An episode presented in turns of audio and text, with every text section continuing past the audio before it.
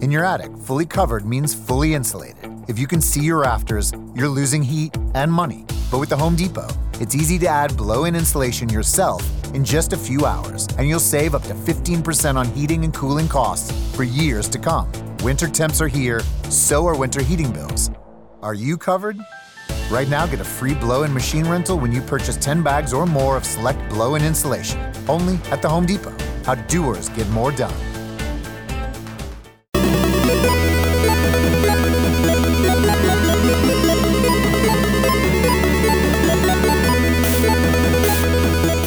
What's going on, everybody? Welcome to Radiovania, episode number 58, your nerdy public radio for all things entertainment and pop culture.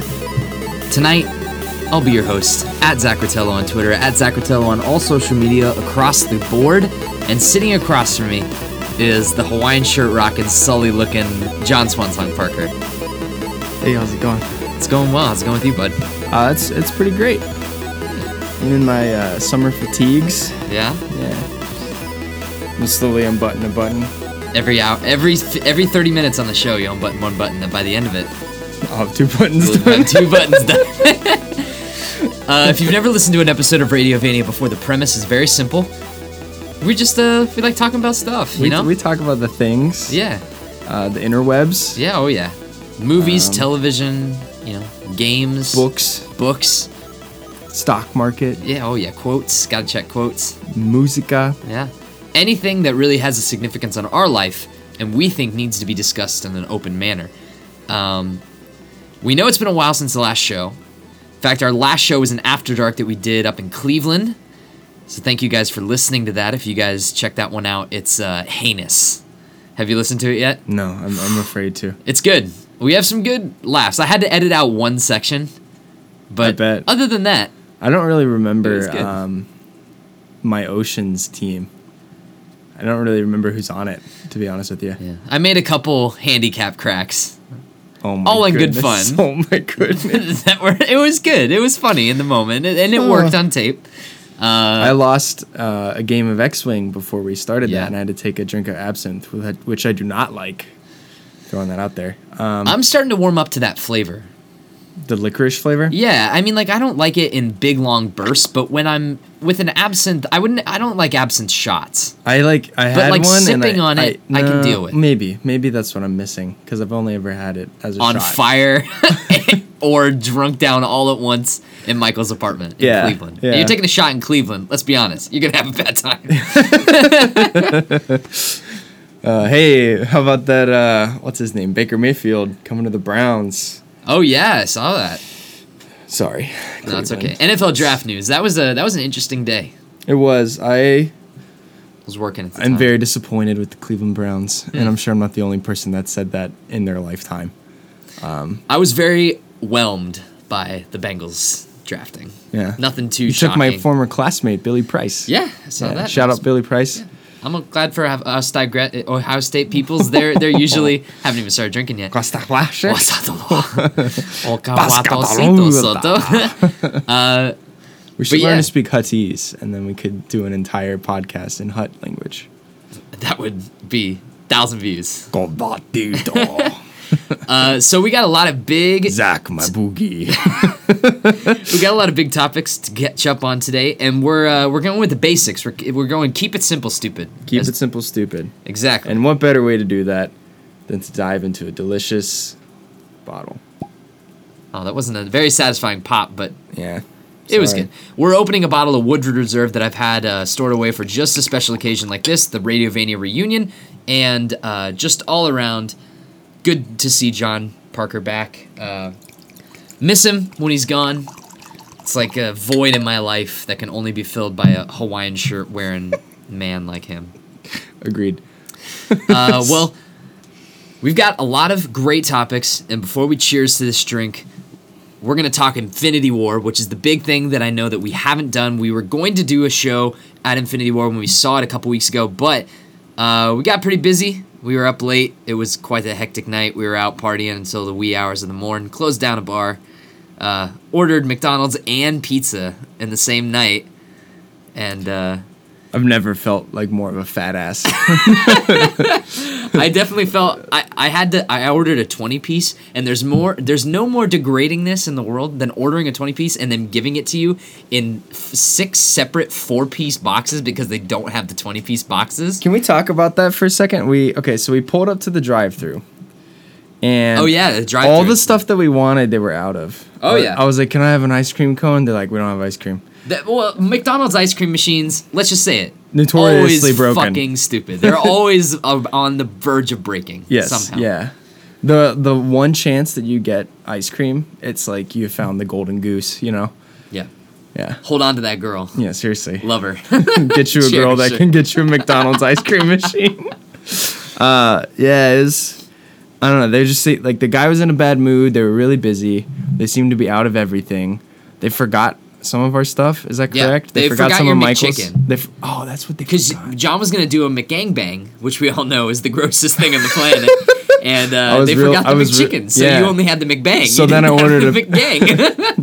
Yeah, I just had the McBang, uh, and then and then I ordered a pizza to supplement my lack of McChicken, and uh, we ate it in a nice cold, clean sheet hotel bed, and I just had the box sitting on my chest. It was the it was one of the worst and greatest moments of my life. One of the best photos I'll ever take of John. I. Yeah, my toes sticking out of the. Box. Yeah. To get that greasy pizza box, and what did it say on that box?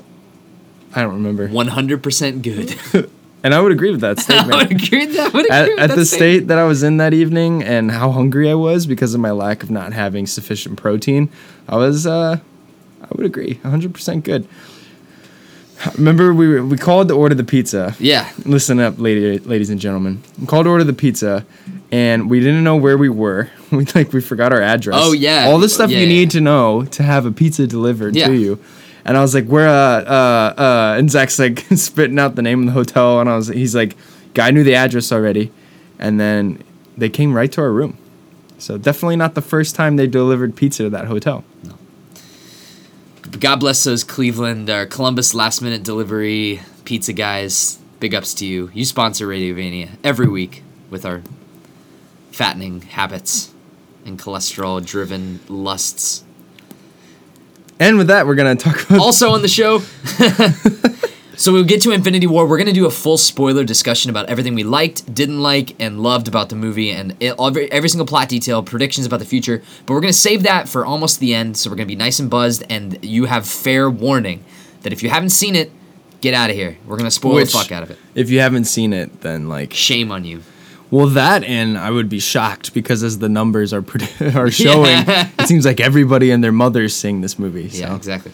We're also going to talk a little bit of God of War because I know we've both been playing it. I've platinumed it, and we're going to talk about what our thoughts and opinions are so far. Uh, we got a little bit of Childish Gambino. We got Spider Man news. Nintendo Switch Online has finally been revealed. Uh, Rick and Morty, Infinity War box office, like you said, and then some early E3 buzz. John? Oh, and the video's already playing, just like a regular Radiovania. Hey, Not ready at all. You ready to get into this episode? I am. Cheers. I am. Yeah, I got my Mutt Williams here. Got a delicious glass. Good friends. Hmm. Hmm. Oh, I love Woodford. It's good. Fills the mouth. It's very smoky. I like it. You know, I feel like we should be smoking warms- cigars up here. we should do that one time. Can we do a uh, an old timey transatlantic Yeah. podcast where we wear suits, fedoras, That'd be amazing. cigars, whiskey, and we have Drew film it in black and white. If we can get if we can get Jeff Ruby's to sponsor it, we could go down to the Jeff Ruby Steakhouse in Cincinnati with their cigar patio. Oh. Have a whole set there, it's cityscape in the Yeah. background. We'll talk about like we'll we'll do a, a time jump episode. So we'll pretend it's in like the 30s or the 40s, and, And we're we'll like, "Did you hear that new Frank Sinatra album? that thing is just the bee's knees."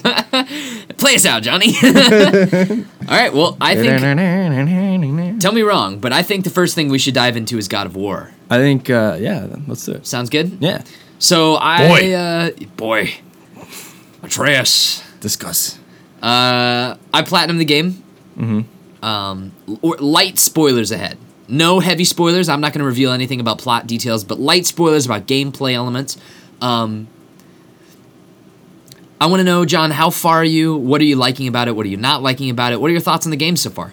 Uh, as a person who has not played a single God of War game, Yeah. to the date until this one came out, uh, as a PlayStation 4 owner, I think this is a, is a must play. Um, I've really enjoyed it. I think the gameplay is really smooth. It's fun. The world is just gorgeous and, and unique. Oh yeah. Uh, the character developments between you know the two main characters as well as all the supporting characters I think is really cool.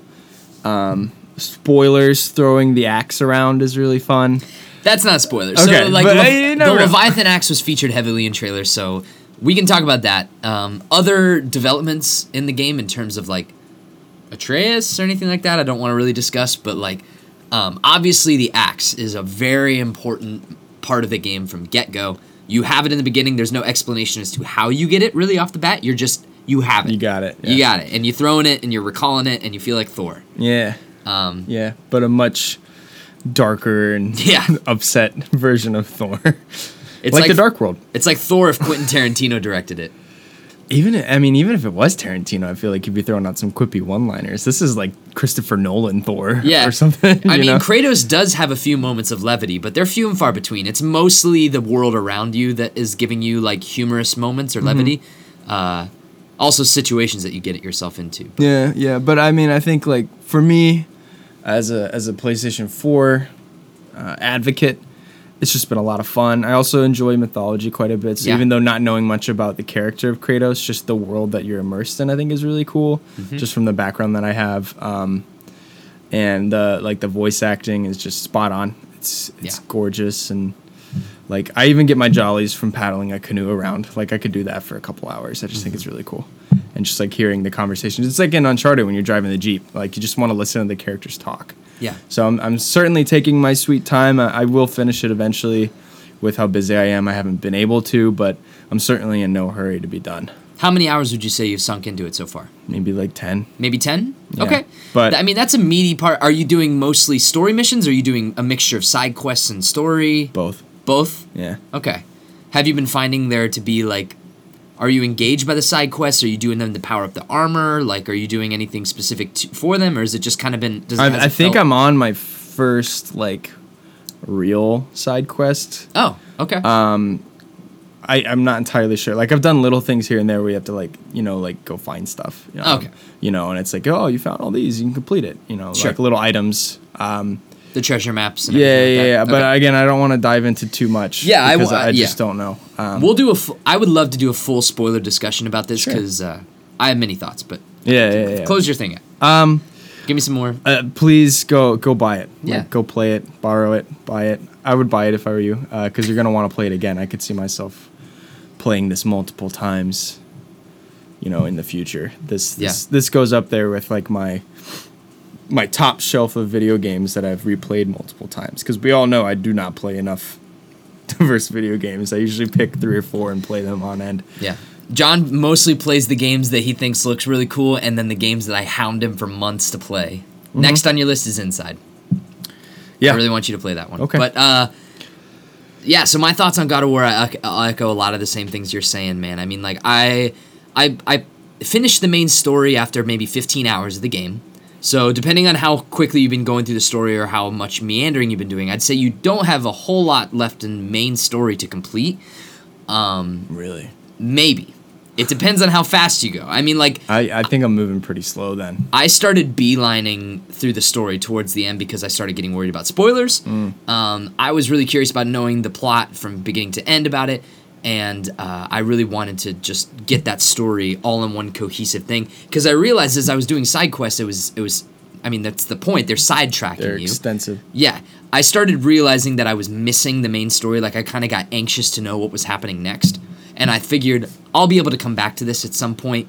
So I might as well just finish the story out, get the complete narrative from beginning to end as as as wholesome as I can get it, which is like how I I consume TV and Game of Thrones or whatever. It's like I want to watch it all at once. Like it's there's hype about it. Like every week there being a new Game of Thrones in the summer, but like I want to watch it all and Except know for this the- year. Except for this year, of course, because screw you, writers Benioff and Weiss. Even though I love you guys, I was gonna Um, say, I'm in their corner. I want to see their Star Wars stuff. we'll see how ha- what happens with it. But uh, but yeah, I am I am utterly amazed by God of War. It it did what I thought was impossible and really reinvented a series without making it feel like a complete overhaul.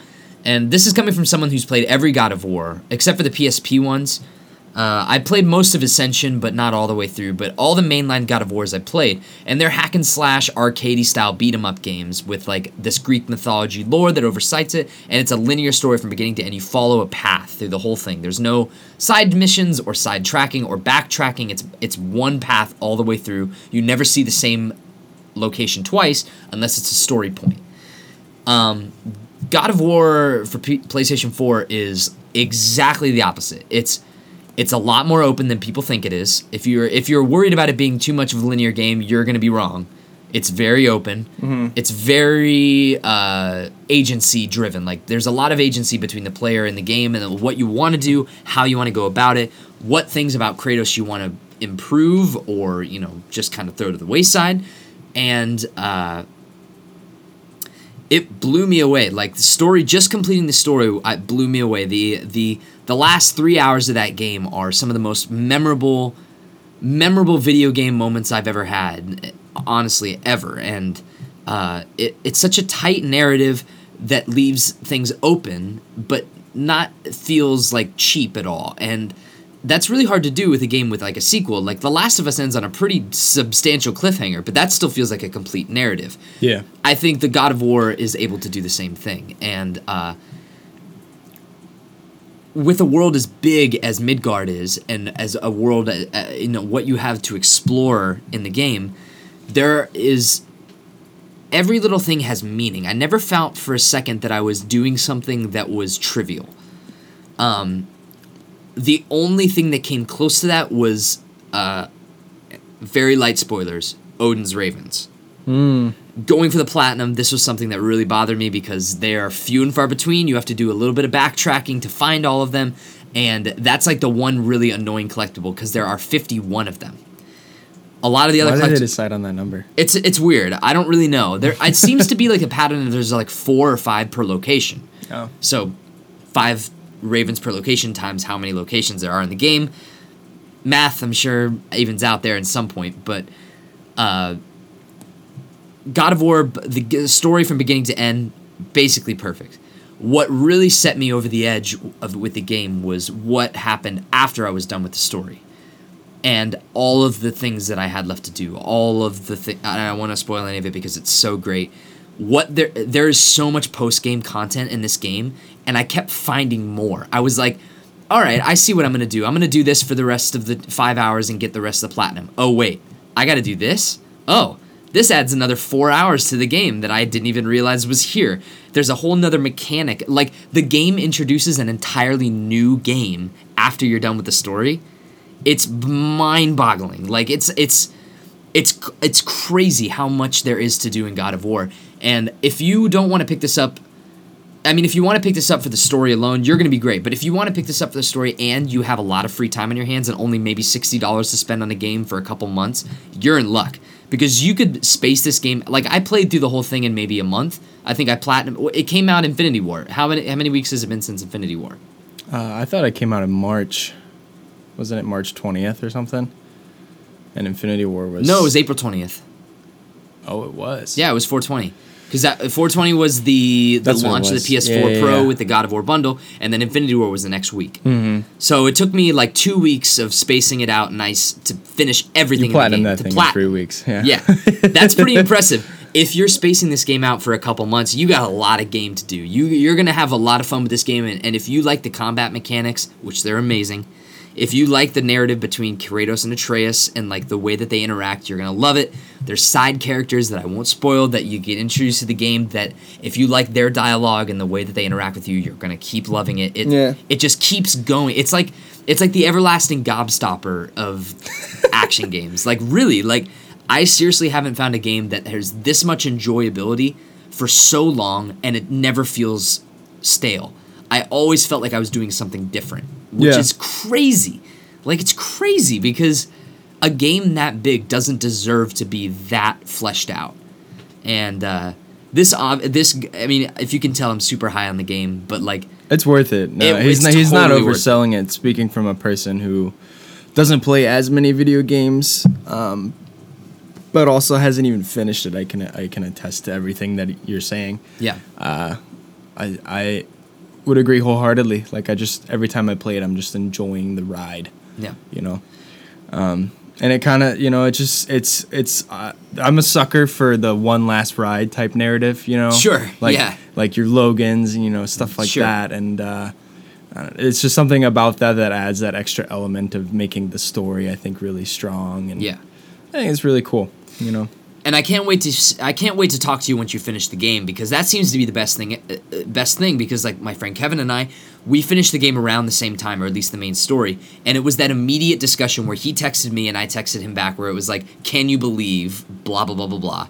And it's like yeah what does this mean? How does this affect the story? How does this affect the game moving forward? And they've already announced that the game was one of the most profitable Sony launches in history sold 3 million copies in its first weekend huge success. They're obviously going to keep making god of war games and i cannot wait to see what they do with with this series moving forward. And norse mythology was the perfect perfect setting for them to do because it opens the doors for so many awesome things especially considering and we'll get to this later with infinity war how thor and Norse mythology and pop culture right now has been shaping our opinion about it, and then going into God of War with a more like textbooky sort of Norse mythology. oh yeah, Thor's a douche. Yeah, Thor's a, douche. it's like Yeah. seeing how Norse mythology is just like changing between visions Yeah. of creators. It's so fascinating to see. But Now, go go sin- out and buy this. Since game. you've played, you've played the other ones.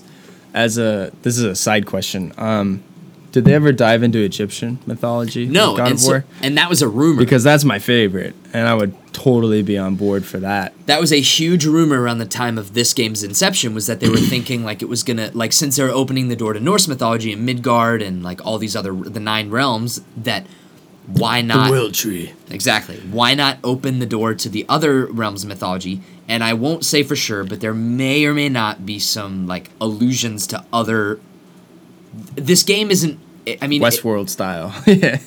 kind of i mean the game is not the game is not at all concerned about the plausibility What's of greek mythology and norse mythology Oh, okay. existing together you know what i mean it it never says like but dad it's impossible that norse mythology and greek mythology mix like oh, this. Oh, so Jake Lloyd's not there. sure but it's like it's it's very you, kind of have to you just kind of have to accept that this is this is the version of It's fantasy. it's fantasy this is mythology Just- it's not take it. necessarily one or the other it's just It's like the Force. You don't got- need to yeah. know how it works. Just enjoy it. that's not how the force works uh, but yeah i 10 out of 10 i think it's i think it's a masterpiece i think Yeah. it is from stem to stern one of the most polished games ever and i couldn't i, I, I was talking about the story and the g- gameplay so much i didn't even touch on the graphics it's gorgeous It's crazy. it's unbelievable how good this game looks. And Mm-hmm. if I got a pr- PlayStation Pro just for this game, and I, my old PlayStation is breaking down, it looks great with the super sampling mode. It looks fantastic. I mean, like everything, fluid motion, the voxels, the blood spurting from trolls as you hammer them into the ground. It's like it's unbelievable. It's awesome. So Yeah. Go I like go curb. I like curb stomping people. Yeah, that's fun Yeah, too. The power by their moves feet are- and give them yeah. the old pile driver. Rip them by the neck. I like the one where you have you fought like the the worm things that are in the ground. Yeah. Okay, so there's one power move that you do where you literally like grab their mouth and you rip and rip it down, and so it's just like their neck. So- so it's tight. awesome. Yeah. you just feel so satisfying, especially when you've been like stuck on that fight for a while. You're like. Oh yeah, bitch! I got you, and then you like, yeah, I'm done. Atreus, let's go. yeah, yeah. Boy. I agree. Uh, but yeah, so that's God of War in a nutshell. That's my impressions. Go buy it; it's amazing. Where should we jump to from here, John? Ooh. We got the wheel of deals here. I got. Why don't you pick the next topic? I got. Let's talk about childish. You want to talk about childish? Yeah. Okay, so why don't you lead this lead this off for me? Um, so in anticipation of Solo, a Star Wars story, if we couldn't already be in Childish Gambino's corner, he recently, before he hosted SNL, which by the way, if you haven't watched that episode, is really strong too, It's really good. uh, released "This Is America," Yeah. which is one of the greatest commentaries slash anthems of our Yeah. time, uh, in in my opinion. Oh, uh, I, along with the- wholeheartedly agree. along with a, a very well produced and written and symbolic and gorgeous music video Yeah.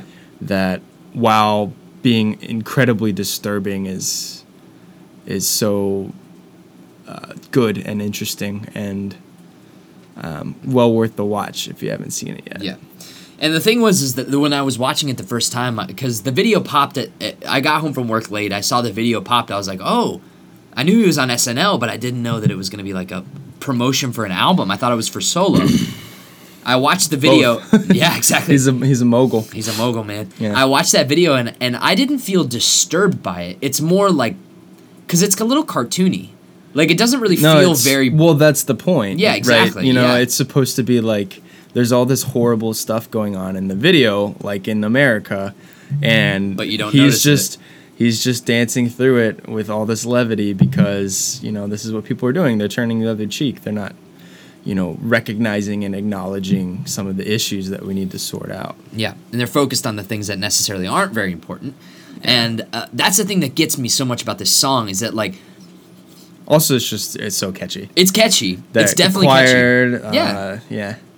I mean, Childish knows how to produce, man. I mean, Oh, I sure. honestly think that his albums from stem to stern are some of the best produced rap albums. Just in term or R and B, I guess, because like "Awaken My Love" is a great album, but it's not like rap. It's No, very much like soul R and B. Yeah, it's it's like a purgatory church music Sure. or something. Yeah, But he knows how to make a he knows how to make an album, and like this song is no exception. It's it's very it's funky, it's soulful, it's got yeah, yeah, yeah, yeah, yeah. yeah. uh, but what He's I like, Kanye because Kanye's yeah, went off we can talk about that in a second. Yeah. Uh, but Kanye Cast. Welcome to the Kanye Cast. Poopity poop. Scoop de poop, scoopity doop. Uh, Oh but my God. dude, um, Childish is like what what that song does for me is that like it is a great commentary on American culture and about you know news and about consumption of media and about just entertainment versus real world happenings i guess in Yeah. that video it's like a, it's a very dichotomy situation. What really gets me about it too is the dig because it's a three-way dig. It's also a dig on like how terrible a lot of modern rap is.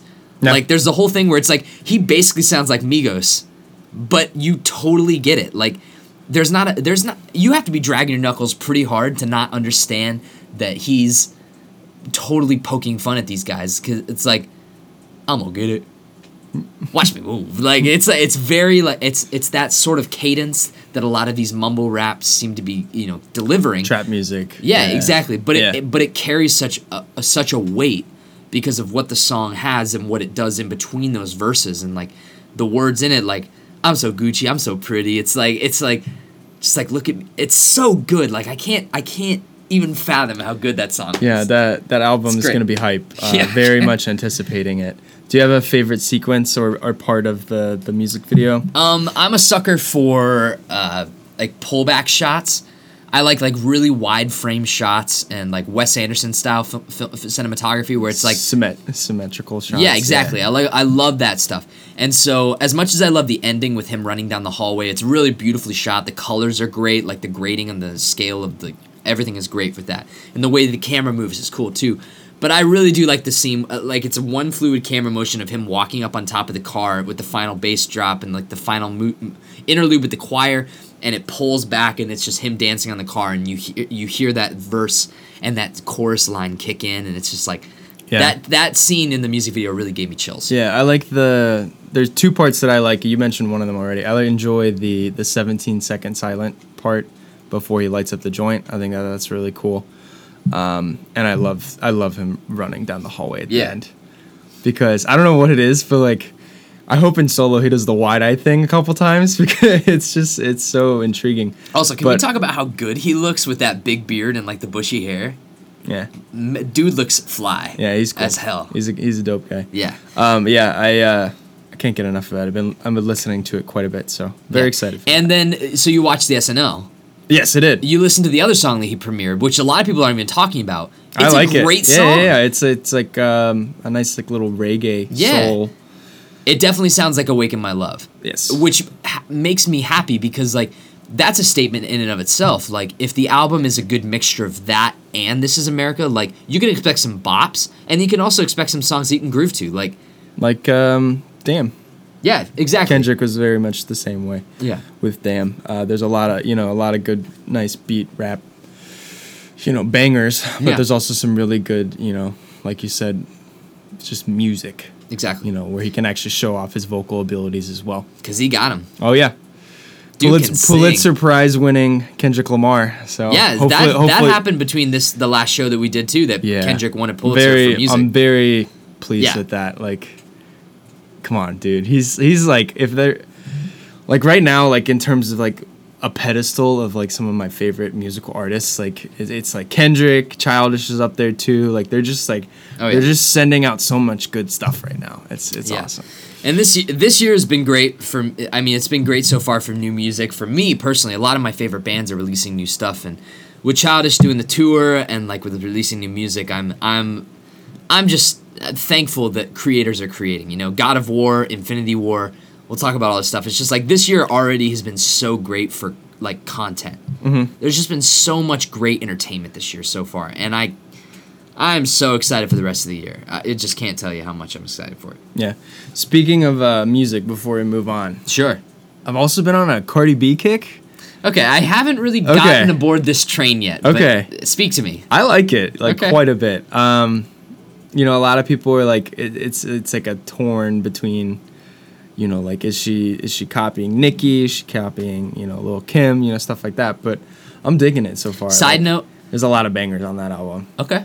Good stuff. So I should listen to it then. Yeah, there's an album. There's a track on there with Chance that's really Yeah. good. Um, yeah, yeah, check it out. While we're on the music kick, I got a couple recommendations for people. A, if you haven't listened to it yet, I'm sure the whole world it was like the most streamed album when it came out. But Beer Bongs and Bentleys Hmm. is is good. Mm-hmm. It's not great. There's some stinkers, but I mean like he post produces a really good album. I mean like it sounds good from A to B. Like the whole album sounds really good. It produ- it's produced really well. Uh, but that song he does with Nicki is hot. Yeah, it's hot, and I can't. It's I, hot. I really hope that. I mean, like, I don't think. I think there's a slim chance that he brings Nicki out at Bunbury, but like, man, would that be a cool moment? Like, yeah. I I, I like Post a lot. I'm, I'm that album grows on me. Nicki and Cincy would be pretty tight. be pretty tight. Yeah. Uh, and then also, if y'all out there are looking for some good, if if you like me and your favorite music era is the '80s, Pop, 80s pop like INXS, Devo, Devo, uh, uh, Man Eater. Toto, Toto, yeah. Uh, go check out Chromeo. George Michael. Yeah, George Michael, Wham, and all that. Go check out Chromeo if you if you've not listened to them Let's go yet. Chrome Dome. Yeah, they uh, Chromeo is an '80s funk inspired band that's Cool. been releasing music for the past decade. But their new album comes out in June, and they've been releasing a few bangers, including one with uh, DRAM and one with. Uh, they did a live performance on Fallon with the Roots and DRAM, and it was really good. Uh, but they're just really, really rocking it out of the park Cool. right now. So in terms of if you're looking for some funky '80s synth beats, check out Chromeo. Um, you heard it here. All right, The Chromeo cast. are you ready to move on to the next piece of news? I am. Yeah. Uh, Warner Brothers sets Sherlock Holmes 3 for Christmas 2020. This is the Robert Downey Jr. Jude Law series. It says that uh, they're releasing it on Christmas Day 2020. Follows the 2011 film A Game of Shadows, which grossed 545 million worldwide, which is nothing to sneeze at. Quick, quick, quick question for you. Sure. Spoiler alert. I thought he died in Game of Shadows. Who, Sherlock? Yeah. No. Or was it Moriarty? Moriarty's the one that gets thrown off. Well, they both go off the waterfall. It's the Reichenbach Falls. Yeah. And then in the end of that, he's the wallpaper. Remember, he steps out of the wallpaper and types on the typewriter. Okay, but is Moriarty still alive too? We don't know. Okay.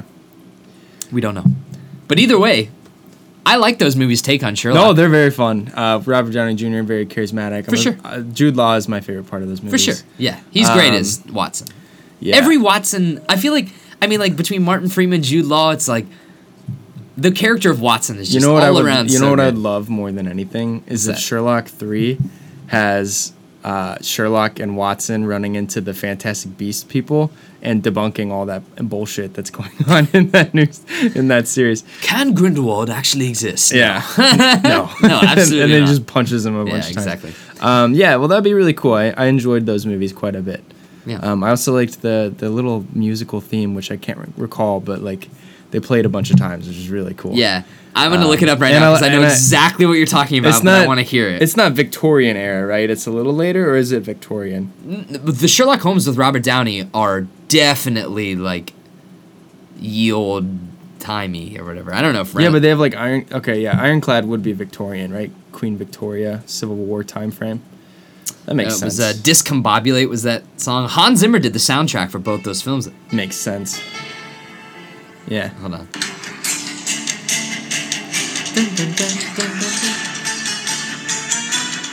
Yeah, it's just fun. You know, I just- like these movies a They're lot. just fun movies. Like Mark Strong is the villain in the first one. It's really So good. Yeah, it's just a fun movie. Good. And Game of Shadows has really good quick shout out to. Mark Strong. I hope he gets more work because that guy's awesome. Have He you is- seen Kingsman? No, I still haven't seen Kingsman. He's really I know, good. I, I haven't know. seen the I've- I've- second one, but he's real. He's a really good actor. I was pumped when he was cast as Sinestro, and boy, was that movie a big pile of shit. uh, but he was the best part of that movie for I sure. I like the gold. That was like Goldblum. Yeah. Last one, big pile of shit. That's one big. Yeah.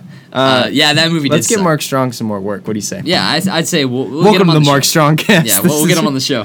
Yeah. Uh, all right, so we're getting off that. Let's see. Movie news is over, surprisingly, and we'll, until we get to Infinity War. Yeah. Um, let's do some video games. Let's do it. So, um, let's start with this.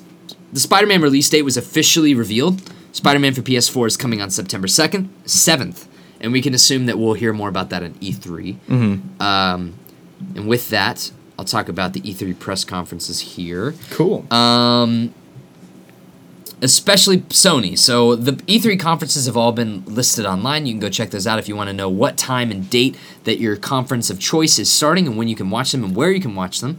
Uh, personally, for us, I think we're most excited about the Sony showcase. We're PlayStation guys through and through. Uh, as much as I love Xbox, and I, I just haven't really gotten around to owning an Xbox hardware since the 360, I don't really have any affinity affinity for their first party games. Um, so Sony's where it's at for me, and Nintendo as well. I would agree. But before we move on to the, the rest of the video games, while we're still kind of on the topic of Spider Man, Okay. let's talk about those Venom trailers. Oh, good call. Because we've always That's talked we've always yeah, talked exactly. about Okay, this, yeah, but we yeah, haven't discussed Yeah, it. yeah. Okay, yeah, you're totally Because I remember I said I was gonna hold judgment until I saw what he looked like Okay, and yeah. how he's gonna be. And well, that like new that. trailer came out like There's a week two and a half ago. trailers Well, that then- came out since we discussed Yeah, it last. okay, There was a teaser and then I thought the we talked about the Venom trailer on the last show, like the first one where it's like the bad trailer. Oh yeah, that one sucks. That one sucks. The new one's a little bit better. Yeah, kind of. What are your thoughts? What? Okay, give me, well, give fir- first off, um, all respect to Tom Hardy.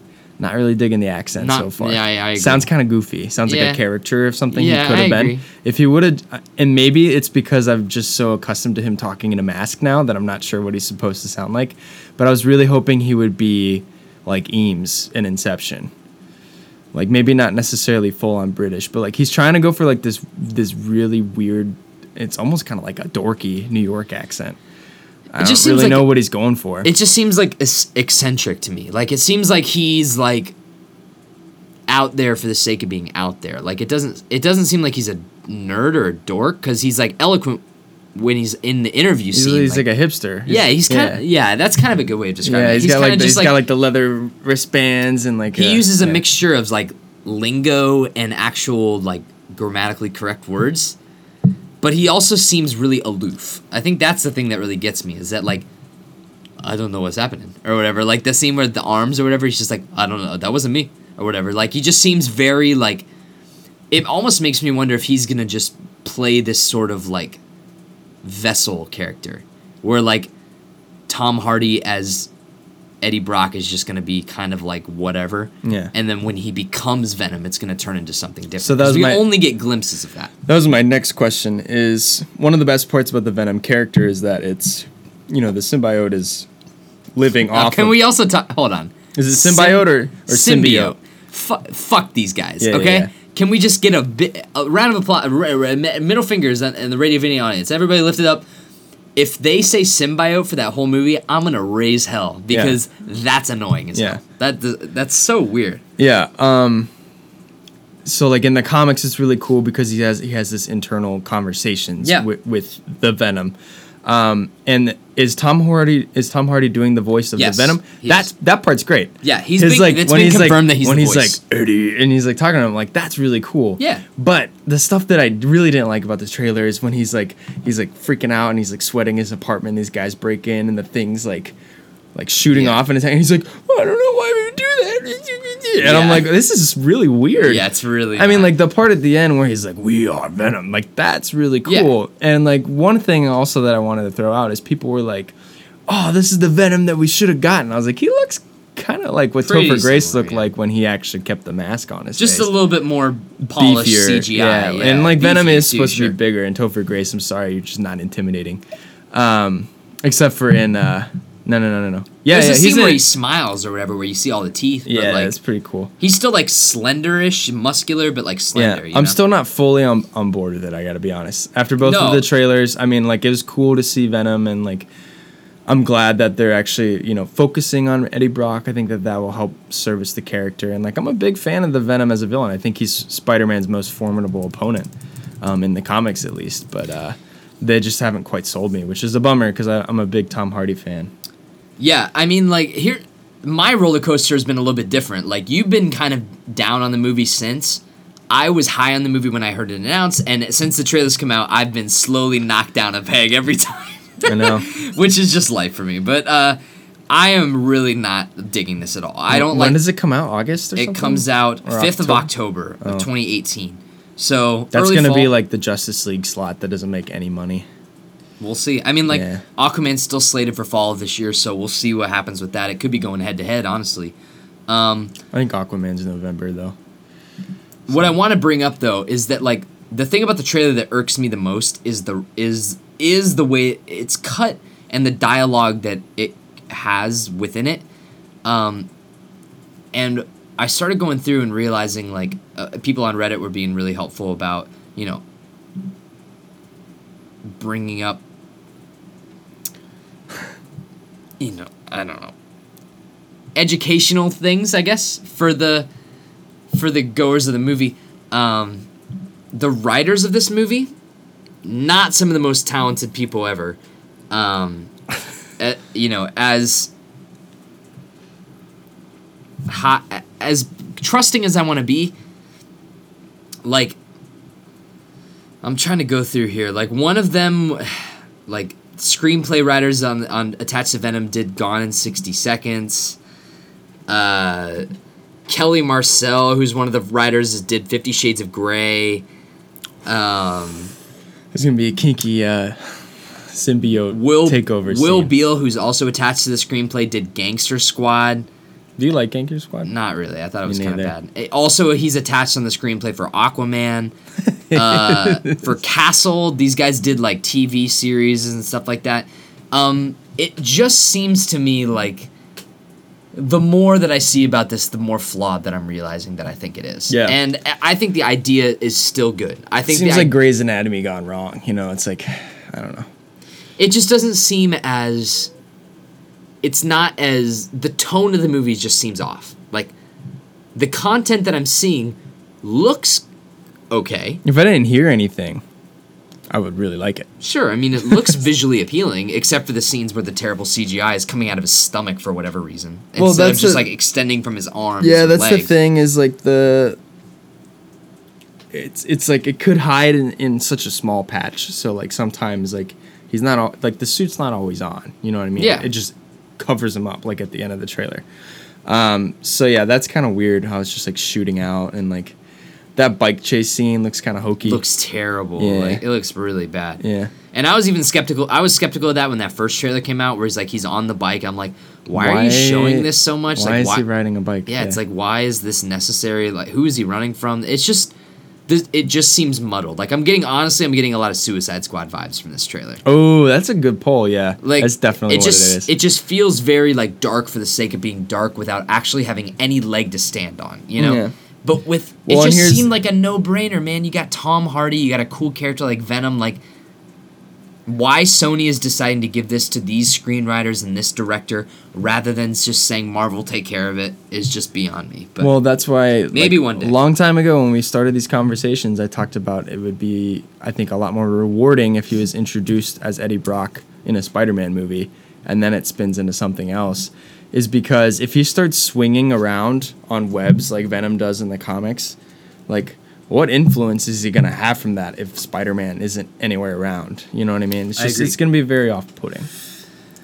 Yeah, back so- to back to E E3. well, no, that was a good turn. E3, I mean, we didn't have much to say about it. There's, I mean, you get wa- watch the conference dates.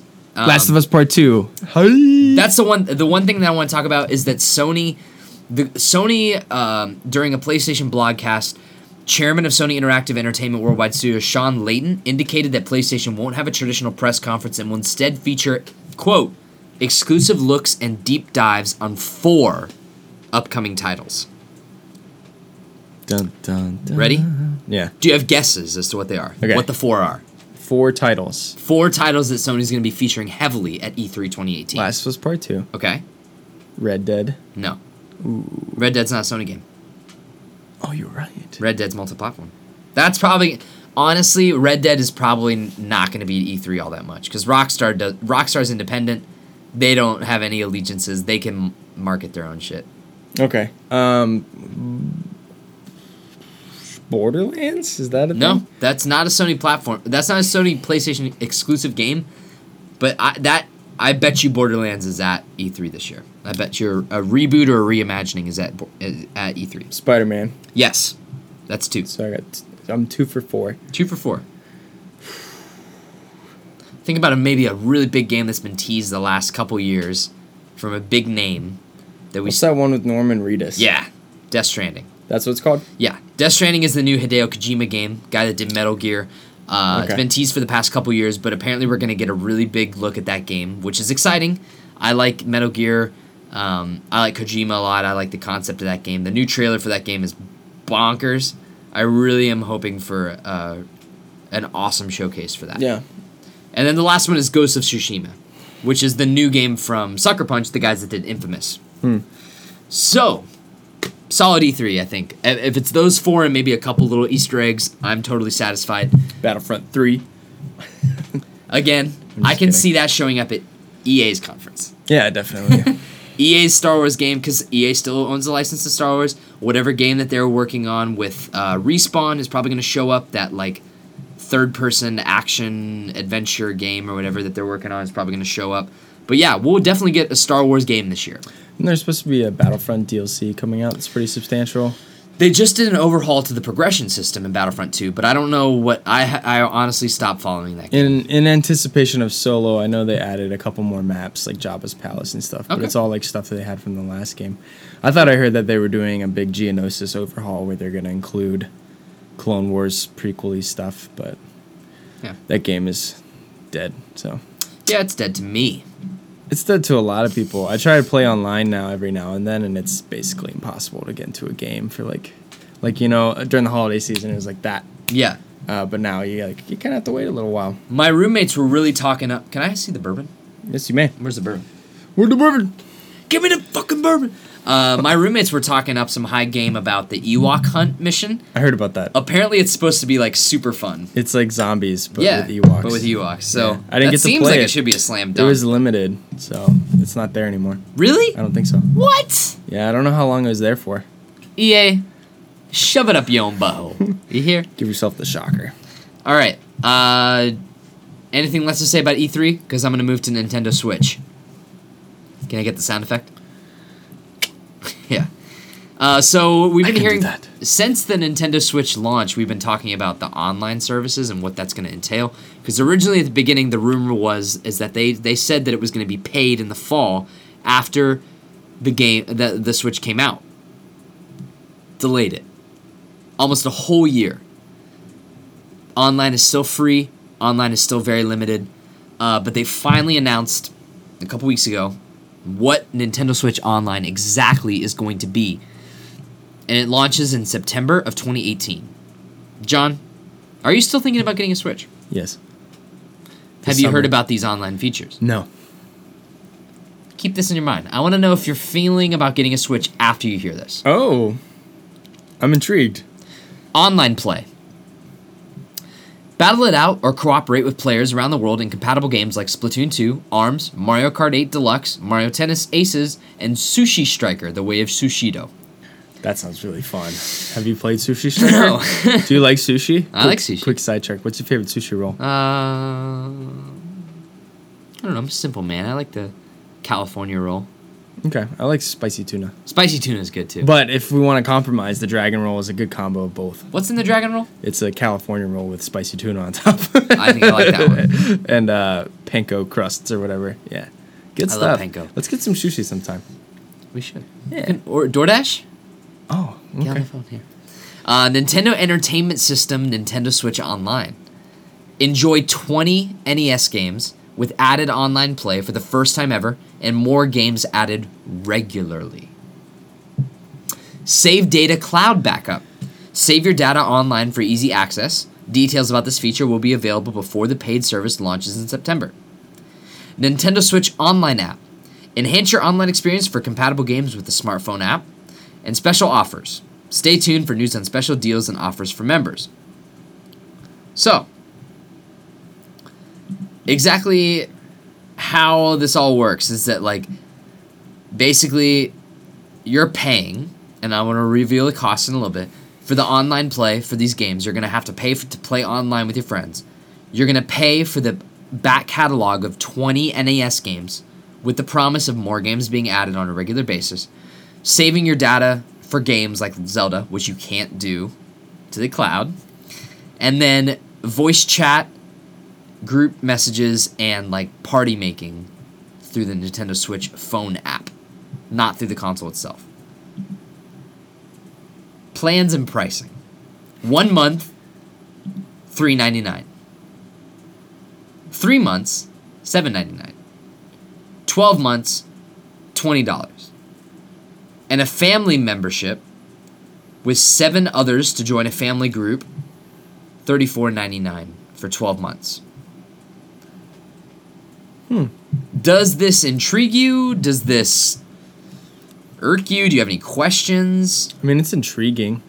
The only online games that you listed that I would play though would be besides the Sushi Maker, which sounds really dope. Uh, Mario Mario Kart and then these NES things. Yeah. Um, Smash, maybe. But the only reason why I want to get a Switch is to play two games that I don't care about playing online. So it's not a day one purchase. Ditto. Yeah, Uh, it's not I- like it's not like wow, I gotta get it. You know, I've played three games on my Switch Mario, Zelda, and uh, once you switch. One oh yeah. Okay, so four. Mario, Zelda, One Two Switch, and uh, Celeste. Are you glad that you bought one two Switch? Yeah. Yeah. I'll bust it out again one day, and we'll play that Remember drinking when we game. played that with Rum Jobs? oh yeah, Woof. yeah, I miss those days, man. the house is just A trash pile. covered in sin. Yeah. uh, but yeah, I think the pricing is probably accurate. I think three ninety nine a month is pretty reasonable for online play for Nintendo. if you care about it, yeah. yeah. Um, So, twenty like, dollars. you a year and twenty whatever. people in the U.S. will be on there. You know. I think it's still going to be janky as hell. I think it's going to be hard to get a match made up and everything, but I still think that uh, people are going to pay for it, and I'm sure Did that. you ever play Smash online? yeah, I did on the Wii U. That- It's broken- it's broken like as hell, man. Nintendo for me is it's either you play by yourself and you talk to your nerdy friends about it, or it's a party game and you play with like four to eight people That's how Nintendo is. on one screen. Yep. Like that's Nintendo. Like that's what it is. That's what they made their bread and butter off of for you know, 190 years. Um, GoldenEye, Mario Party, Smash. It's like these Mario. Kart and Mario Smash. Kart, yeah. You know, like uh, Mario World, Super Mario Bros. Like all that's like local co-op. I do not care about playing online. Not at all. with anybody in a Nintendo game. Yeah, I mean, if it's you or like a close friend, it's like, dude, you want to you, you have some free time after work? You want to get on Smash and play a couple rounds? Like, oh yeah, sure, whatever. If it works seamlessly, like PlayStation groups do, It's not like that though. it's exactly. It's like I don't trust them. Well, that and like I don't trust them. How many enough- times do you hear people be like, "Oh, dude, instead of hanging out together and playing Smash with a couple guys and some drinks, let's just play on our own with each other online." Like that, it's just like that's not the kind of games that they are. They're family games, and like whatever you consider your family when you're playing them. Like if it's your group of friends or a party or you know your actual family. Yeah. Uh, I don't know. It's just like even Pokemon. Like they added, you know, once Wi-Fi became a big deal, you know, and the DS had Wi-Fi capabilities. They added like all these online capabilities, and I was just like, I, I don't care. I just like to do this my own on my own. Yeah. Nintendo's just not an internet. No internet required, in my opinion, unless I'm downloading something to play on Yeah. my own. Here's my one last sticking point for this, and then we'll move on to the next topic and we'll get moving on the show.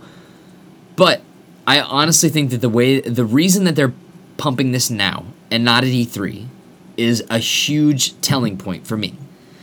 What it says to me is that Nintendo Switch Online is going to be a permanent thing, that they're working on it, that they're gonna you're gonna pay money, you expect something in return. Like with Wii U, it's like you're not paying any money, so obviously the service is kind of gonna be spotty sometimes. It's like it's free, so that's not what they're dedicating their time to. If you're paying for Netflix, you bet your ass Netflix better work. And if it doesn't, they're going to compensate you for it. They'll mm-hmm. give you like a couple free weeks or whatever on the Netflix plan. If uh-huh. they go down for a weekend, like they did like last year or whatever, they gave a bunch of people like an extra 30 days in their subscription for free because they went down or whatever.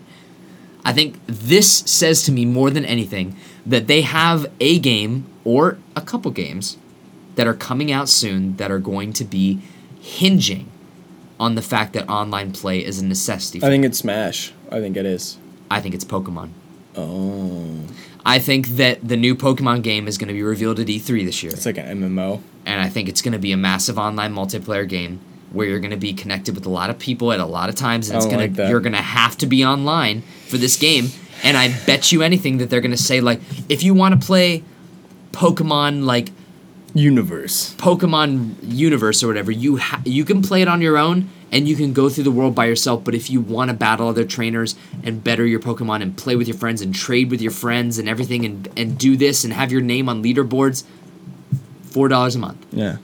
I would rather battle youngster Joey than Dale from Montana when I'm playing Pokemon. You know what I mean? But dude, can like my roommate has a Switch.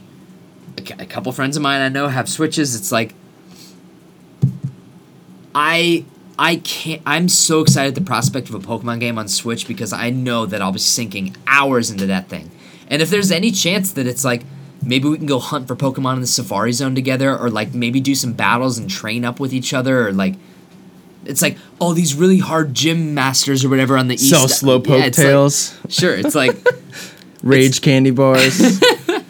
it's like I, I think that online I think the only reason they're touting this so early is because online play is going to make a major part of their E3 showcase, and I think it's Pokemon. Is there a Metroid game coming out for the Switch? Uh, y- they've they showed a Metroid game a couple years ago, but there's not been any official announcements about a Metroid like 3D. Did you ever Metroid. play Metroid Prime? Yeah, So good. really good. Really hard. Really clunky. Really hard. Controls don't really uh, don't a, hold up. eh, It's a GameCube.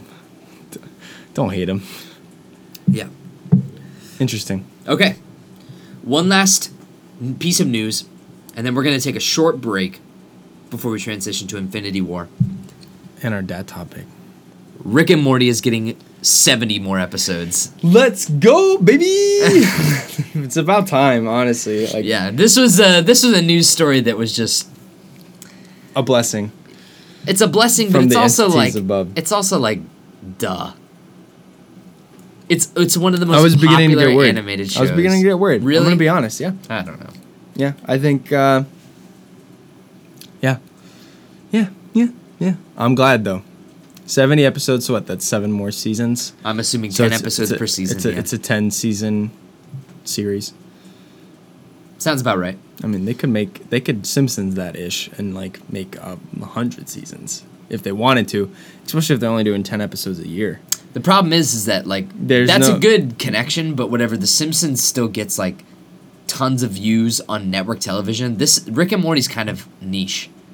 It's popular. Mm, It's popular, but like my f- my family's a bad example. But I know adults that watch The Simpsons.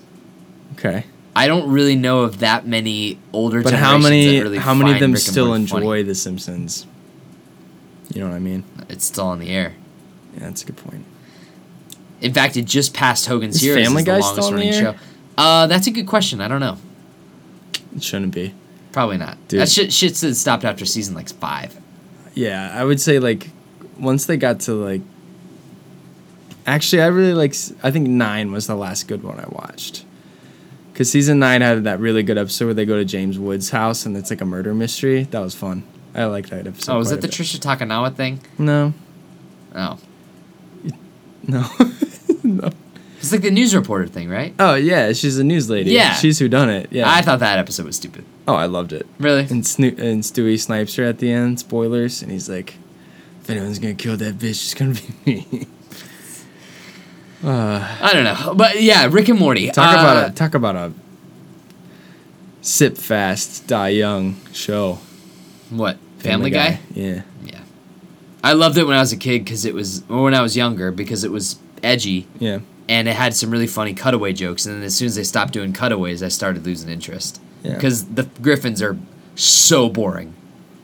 They suck as characters. The Griffins suck as characters. The funniest part about that show is the side cut is the cutaways. Agreed. That's why the cavalcade of cartoon comedy or whatever is like the best thing he ever did because it's just all cutaways and it's funny the whole way through. But Rick and Morty is every episode is great. from oh yeah. And so I can't. I I'm can't excited to see where see they. they. I'm excited to see where they go. You know, I'm curious if they ordered 70 episodes. Are we gonna get 10 a year, or are they still gonna take like two years in between seasons? Like, who knows? Um, but I'm just I think it's, it's gonna happening. be. I think it's gonna be a regularly scheduled program. Better be. I think it's gonna be. Hopefully that a doesn't- season a year. Hopefully that doesn't cut down their creativity. I think it. I don't think it's gonna. I think that you know Dan Harmon and Justin Roiland are very creative guys. I don't think it's gonna hinder their ability to write funny stuff, but I do think it. The show is gonna obviously have some filler. Because if you're if you get a I mean seventy episodes is a big commitment. Yeah, there are a couple filler episodes this last season. I wasn't a big fan of the one where um, Beth and Rick go to that dimension that he made for her as a child. Yeah, that, was a guy, that was a weak episode, but it that still guy had like some raped funny. all this stuff. Well, yeah, the Summer and Morty stuff was funny in that episode with Jerry, um, and like his girlfriend that's like a like a warrior from Yeah. the galaxy. That was great, but the the other stuff was kind of not. And uh, even the season finale wasn't that great for me with the president. Not that they're not like they're still way better than anything else that's coming out right now. Don't get me wrong, but I'm talking like in terms of like peak Rick and Morty, they're like they're like a 98 percent as opposed to 100. Yeah, Yeah. you kind of you can't expect perfection from. That's what I'm worried about is is fatigue. You know. Sure. I don't see. think they'll have any like problem with saying like Game of Thronesing it. Like, you know what, this season we're working really extra hard. But think about it. 70 episodes, in theory, if that's 10 episodes a year, that's seven years of Rick and Morty. I'll take it. I'll take it too, but like I, maybe three years from now, they're like, you know what? Season seven of Rick and Morty is going to be a year late because we're really working hard to make it really good for you guys. Yeah. That I can handle. Yeah. Not knowing whether or not the show is actually going to be continuing on or not, I can't handle that. Here's a good Too much question. for me. Do you think Evil Morty is Yes. the series long villain? No, no, no, no, no. Not series long. I think he should be Why limit yourself to one villain. one villain when you can have literally infinite? Okay. I'd like to see Evil Rick too. okay. Let me. because Zach, then you get shit like Batman and Robin. you know what killed the dinosaurs? The Ice Age. yeah, Ice Age. What Now- about Batman Forever, the best Batman movie? the worst Batman movie ever? Please, child, please. Child George, Plea. at least George Clooney is like a is a good Bruce Wayne. Val Kilmer is oh, talk about an icebox. I mean, oh. And why is Nicole Kidman in that movie? Jim Carrey's okay. I'm not a big Jim Carrey fan. Tommy Lee Jones is atrocious as Harvey Dent. Chris O'Donnell, okay. Robin's not supposed to be 45. He's supposed to be a kid. All right. I don't care if it seems weird. He's a ward. He's not a a punk 30 something year old guy that is living in your house. That's just weird. He's eating all your food. Batman Forever sucks. All right, we're going to take a short break and we'll be right back with what you've all been waiting for Infinity War in review. Welcome back to Radiovania. I would like to read off John and I's Uber Eats order. This is uh 1:41 a.m. on Sunday, May the 13th. Happy Mother's Day. Happy Mother. Oh yeah, Happy Mother's Day, man. Shout out Happy to all you mothers out yeah, there. you mother lovers. Yeah. Uh, so we ordered from McDanks two sausage burritos. It's John. One, two hash browns. Also Also. John.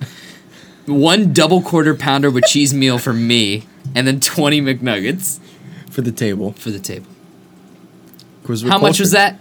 25.38. That's the most money I've ever spent at McDonald's. Yeah, but that's also probably the most food you've ever ordered from McDonald's too. You know what I mean? Like you just got a, a obnoxious amount of food for less than thirty dollars. Yeah, whoever whoever got our order looked at their phone and like did a spit take. But- so we're gonna get McDonald's here in a little bit, but in the meantime, we're nice and buzzed, right? How you feeling? I'm feel great. Feel great? Yeah. It's time to review Infinity War. Oh God. It's been a long time coming, but we've had a couple weeks now to sit and stew on the movie, think about it, you know, ponder the greatness of the universe. Um, how do you want to go about this, John? Uh, I say we do no spoilers at the beginning, give our impressions on it for about two minutes, and then go tr- full spoilers on everything. Talk about what we loved and what we didn't. I like it. You first, Okay. gentlemen first. Um, being that this is the first full appearance of Thanos as a character, I felt that this movie serviced him very well, considering that they've been building to him for like six years at this point or something like that since the end of the first Avengers, you know. Yeah. And like I was worried, I was like, is he gonna be that menacing? Is he gonna be that great of a villain? Because like they do have a villain problem in Marvel, whether you agree with that statement or not. Um, like how are they gonna top Loki, stuff like that? And they, Sure. they Yeah. do. Um, and my formal apologies to Josh Brolin. Uh, he did a really good job, but you're still a piece of shit. so- Jeez, what a review. no, I'm just joking around. Uh, he did really good. Um, the animation for Thanos was awesome. They made him just this monstrosity, and you know it really shows with the, the scenes with young Gamora and stuff like that. Just like how big he is, you know, because like his, his finger is like the size of his microphone. Um, Thinking about that, yeah, that seems about to be the right size. Yeah, but I mean, in terms of like servicing a lot of characters, a lot of plot lines, Yeah. a lot of stuff in two and a half hours, nonstop fun the whole time. To an extent, you know, when Sure. you're not being really sad, uh, which we'll get to a little later on. Yeah. Um, but yeah, really good. My favorite Avengers movie. I like it better than uh, the first Avengers and Ultron. Yeah. Um, It's good. It's awesome. But I wanted to see the second part. That's the only problem that I have. Yeah. Really. Um, it's my favorite Marvel movie, and I've had about I've had a lot of time to think about this. Yeah, I know. I thought that this, I wanted to save this reveal for now. This is a Radiovania I'm exclusive. stunned. It's a good thing I got McDonald's coming on the way because I just pooped out all my food from today. Jeez. this tell. uh, so I, it's hard to talk about why I like this movie without spoiling it because you just got to see it. I mean, like it does something that not a lot of other movies do, which is succeed at what it tries to do. You know, a lot of other movies try. You know, they have a goal. They have a, a- a- like a lot of directors have like I want to I want to make a movie, a sci-fi movie. I want to evoke this sort of emotion, and they do it. You get a lot of ranges of emotions. With Infinity War, it's it's something they started 10 years ago. They said, we're going to have these movies, this series of movies where all these characters get together and they fight a common goal. And then at Avengers, a couple years later in 2012, right? Mm-hmm. They said, we're going to tease this big bad guy that eventually they're all going to have to get together and fight.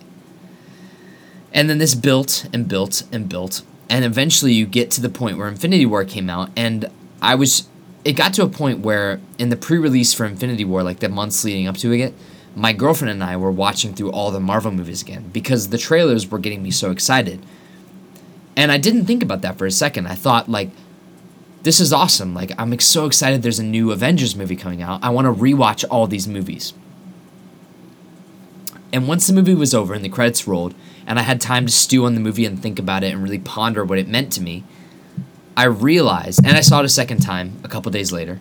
So have you seen it multiple times? How many times? Twice. Twice? Okay, me too. Um, after the second time I saw it, I started thinking, I was like, why did I want to rewatch all these movies before I saw this? And it wasn't because I wanted to make sure that I was up on the lore. It wasn't because I wanted to make sure that I knew everything going into Infinity War.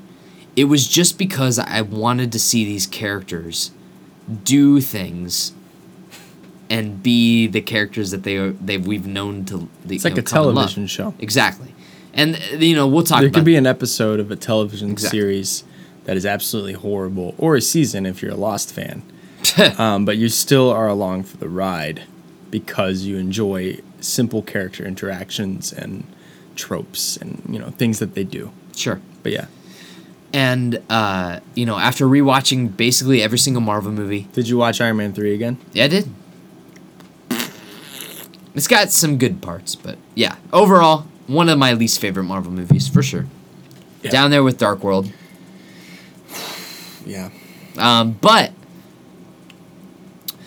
what Infinity War managed to do was give me a movie with basically all of my favorite characters in film right now and make it seem organic, completely natural,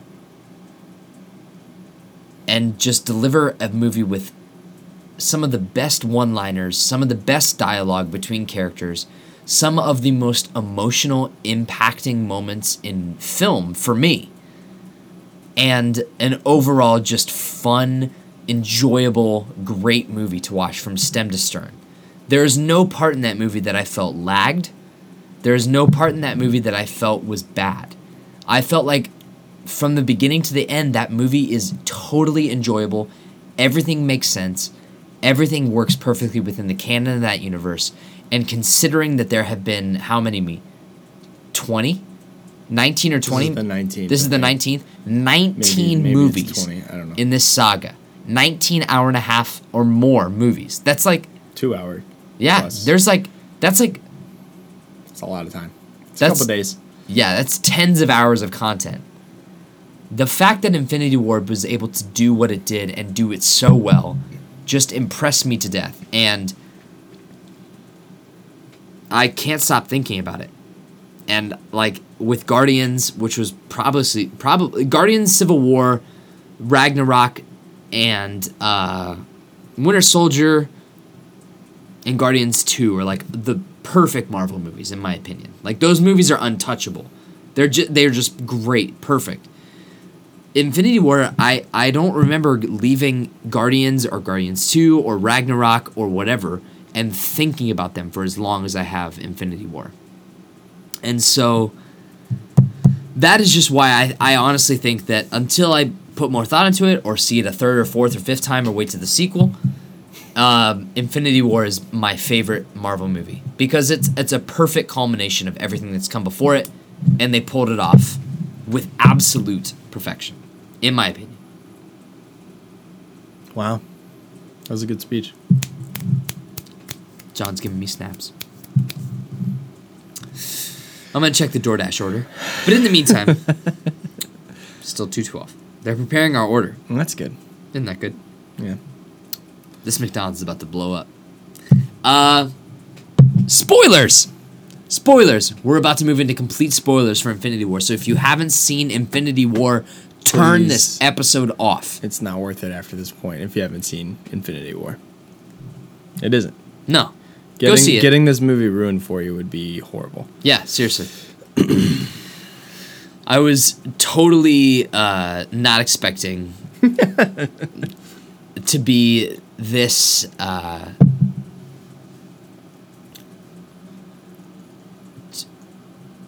t- for the major plot points at the end of the movie to be as integral as I thought they were going to be. Okay. I have a couple questions. Okay, Did you it. know about the snap before the movie came out? I knew about it in the comics. Is that what you're asking? yes. Yeah. Okay. Okay. I knew that was going to happen.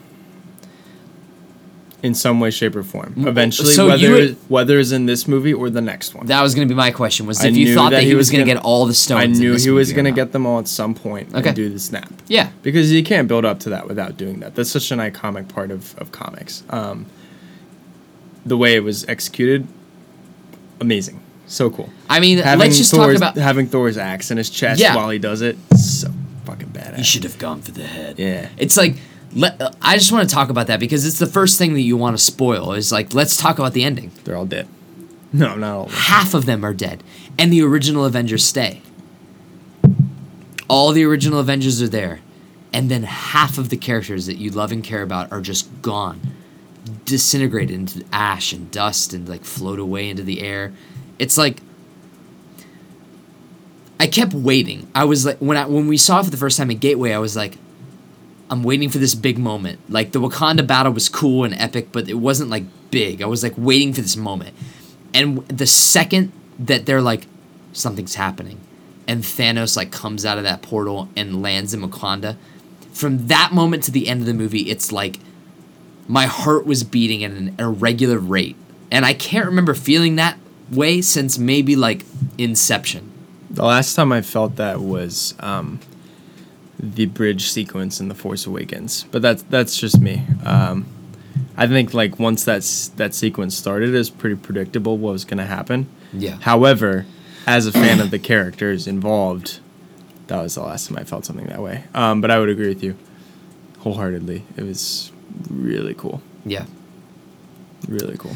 it's just so well directed and i didn't expect for that to be the way that it went down at all because i knew that like you said like i had i had the theory in my mind. Before before infinity war i, I discussed on the podcast a theory that i had that the movie was going to end with them sending someone back in time using the sign the time stone.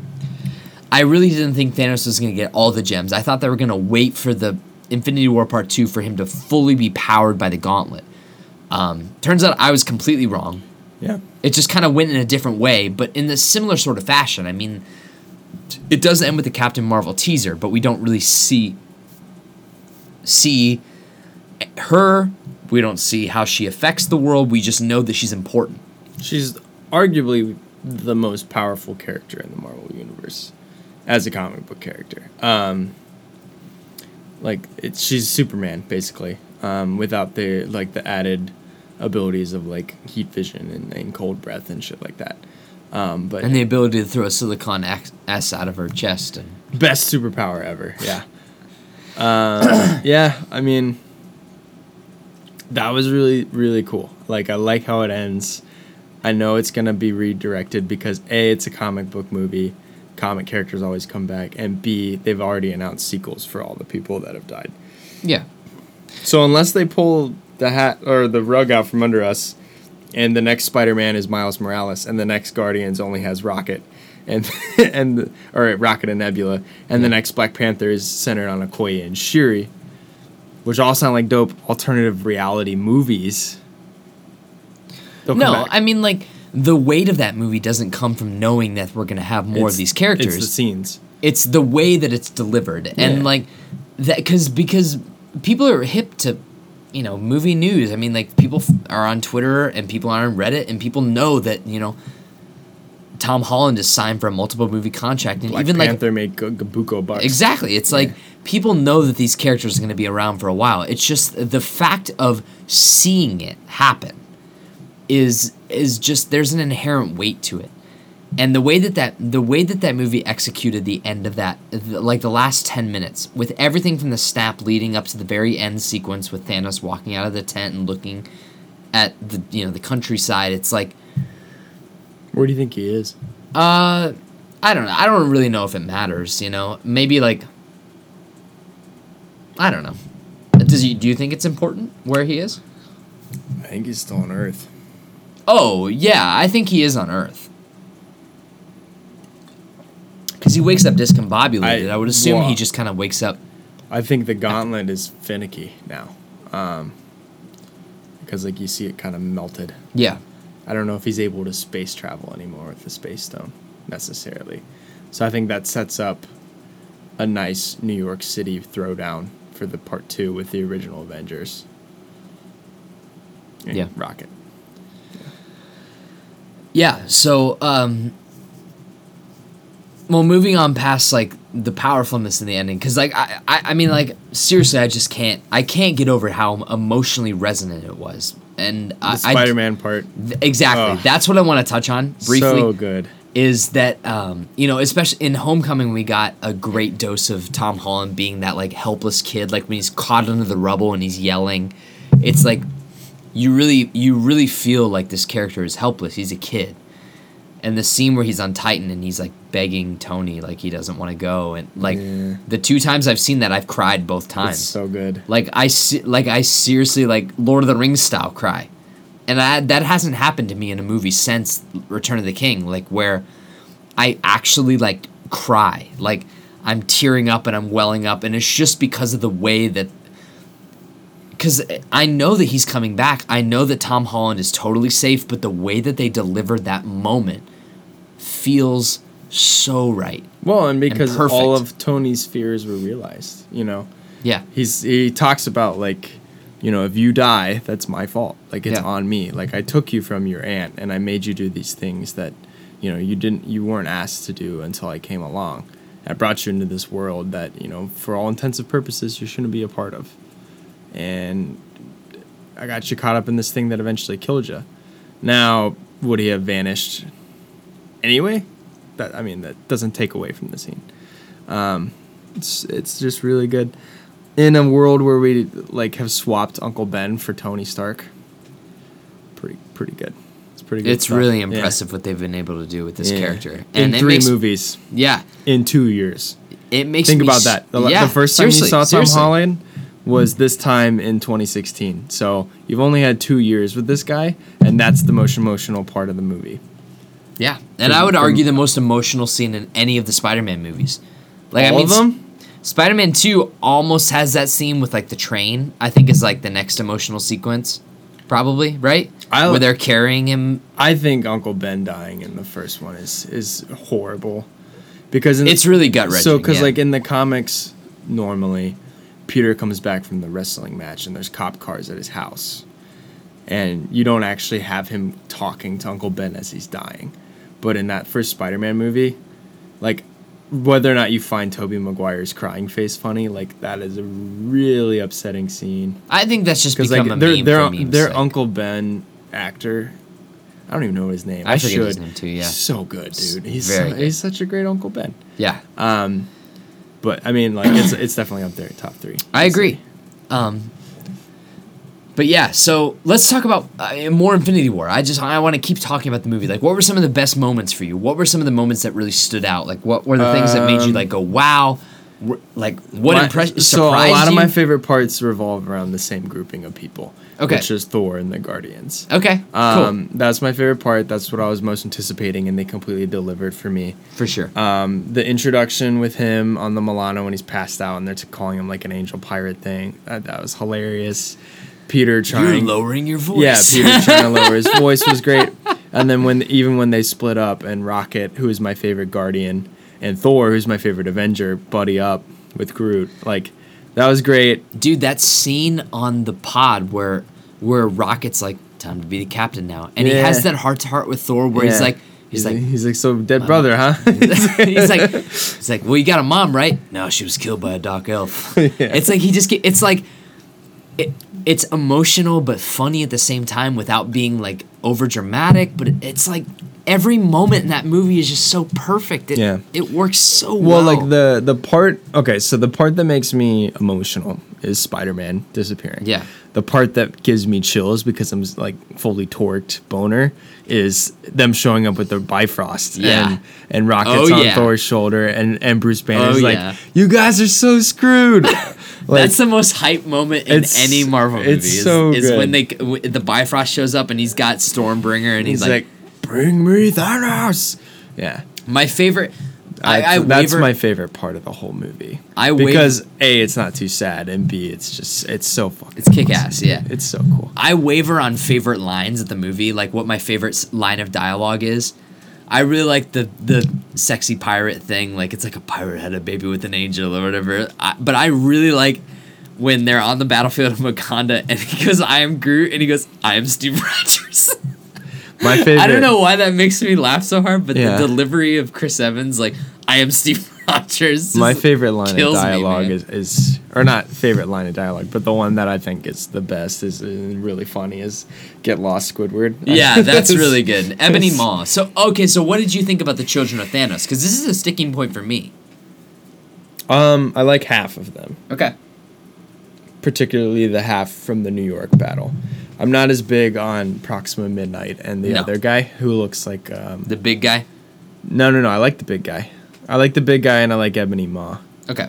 I don't like Proxima Midnight and whoever the guy that sneaks into the Shuri room or whatever. Oh yeah. Not okay. Never mind. Never mind. Yeah. Um, but they were fine. You Yeah. know, for characters that are introduced in one movie and then killed off. sure. Yeah.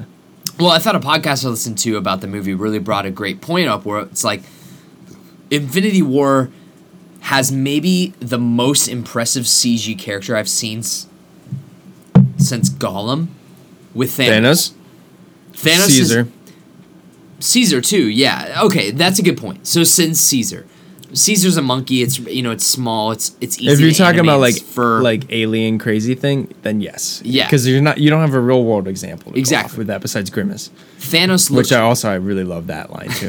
yeah. Thanos looks great. His Yeah. muscles flex in His the right way. Looks like Josh Brolin, Yeah. but with the weird Thanos chin. there's the scene where they're holding him down and they've got the thing out. They're trying to pull the gauntlet out, and he's screaming, and his mouth is like open. I'm like, that looks real. Like that looks totally, completely real. Even though we're on Titan, Yeah. a crazy ass alien planet, it's like it looks totally real. And then you get Proxima Midnight, who looks like freaking Steppenwolf. Hmm. It's like, how in the world did that happen? Like Yeah. that's my one negative about the movie is that like the Children of Thanos, besides Ebony Maw, didn't do it for me. Yeah. I thought would Ebony agree. Maw was really cool, really cool character design, and his voice actor did a really great job of portraying him. But like He's everybody creepy. else sucked. I thought everybody else sucked. Yeah, And I like, the, I like the big guy. The big guy was cool, but like the way he got killed off was the best part about him for me. Like he didn't do anything else that was even relatively cool. I think the reason why I like the big guy is because I like the fight in Central Park with uh, with Iron Man and, and Spider Man. Um, yeah. Dude, you're embarrassing me in front of the wizards. Oh my god. what a great line. So I think like what a great line. I think the best. I I mean I think you mentioned it in the non spoiler portion portion of this is that like the best part about this is like they just have free range, you know, Yeah. with like all this crazy stuff and like there's an Ant Man and a Spider Man, you know, stuff like that, and uh, He's like, like even having Shuri tell Bruce Banner he's an idiot. yeah, Come on, like that's awesome. it's awesome. Yeah. I like the line where he's like, the Avengers, Earth's mightiest heroes. And she's like, like Kevin Bacon? And he goes, he might be part of the team. I haven't been there in a while. It's like, it's like, how in the world, how does that work so well? It just does. Yeah. It's no movie deserves to work as well as this does. It's, Okay. It's so good. All right, so let's Blows my mind. so let's talk about a couple things Okay. that make me actually upset because I'm unsure of what's going to happen in the future. okay. and that is the death of Gamora, Okay. which is one of in a movie with a lot of emotional sequences, particularly at the end. Yeah. that is one of the the Yeah. more One of the heavier ones. watch- also, the- hardest scenes to in watch, my for sure. opinion, the pivot point of when the plot really picks up, because after he gets that stone, it's like a. Not that the movie was slow prior to that, but that's like you know, like he's not giving up. Like this Yeah. is happening.